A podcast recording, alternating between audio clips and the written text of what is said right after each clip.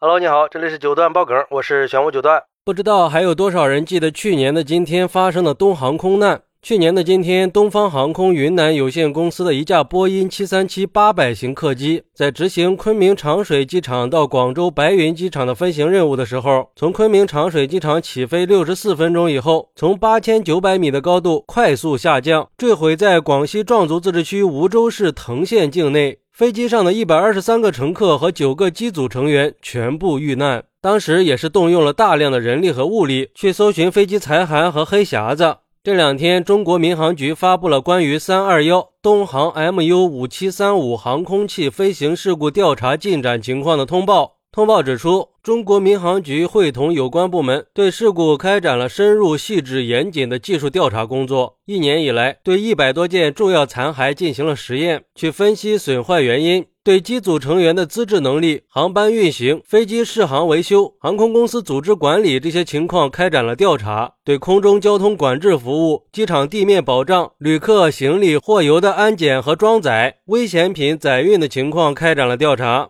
结合相关数据，对飞机最后阶段的飞行状态进行了分析，使用飞行模拟机和真机开展了模拟验证。截至目前，技术调查组开展了现场勘查、资料检查、人员访谈、实验分析的大量工作。但是，因为这起事故非常复杂，极为罕见，调查还在持续深入的进行中。后续技术调查组会在前期的工作基础上，继续开展原因分析和实验验证的工作，并且根据调查进展情况，及时发布相关信息。这个通报出来以后啊，很多网友都有些失落，很多人都在质疑，为什么一个空难事故调查需要这么长时间呢？黑匣子不是已经找到了吗？不过，也有些网友比较理智的说。如果不出这个公告，节奏阴谋论早就一大堆了。所以这个通报就是一个科学严谨的调查情况的交代，告诉我们国家没有忘记，工作人员还在努力。而且你以为飞机失事的原因很好找吗？那就算是破解了黑匣子，都不一定能确定事故原因。四川八六三三的风挡裂了，都得调查两年才能出结果。这么严重的机毁人亡的事故，你想一年就能出结果吗？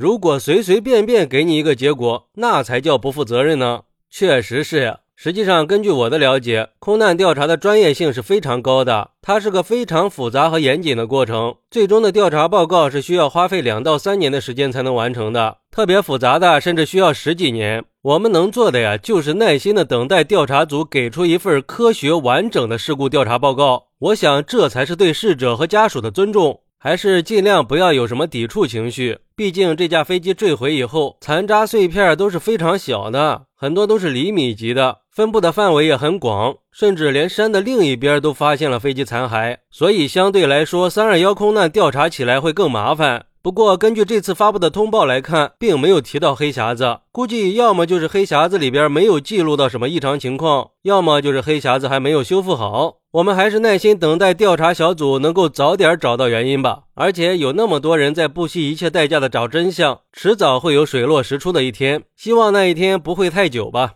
好，那你觉得空难调查为什么需要这么长时间呢？快来评论区分享一下吧。我在评论区等你，喜欢我的朋友可以点个关注，加个订阅，送个月票，拜拜。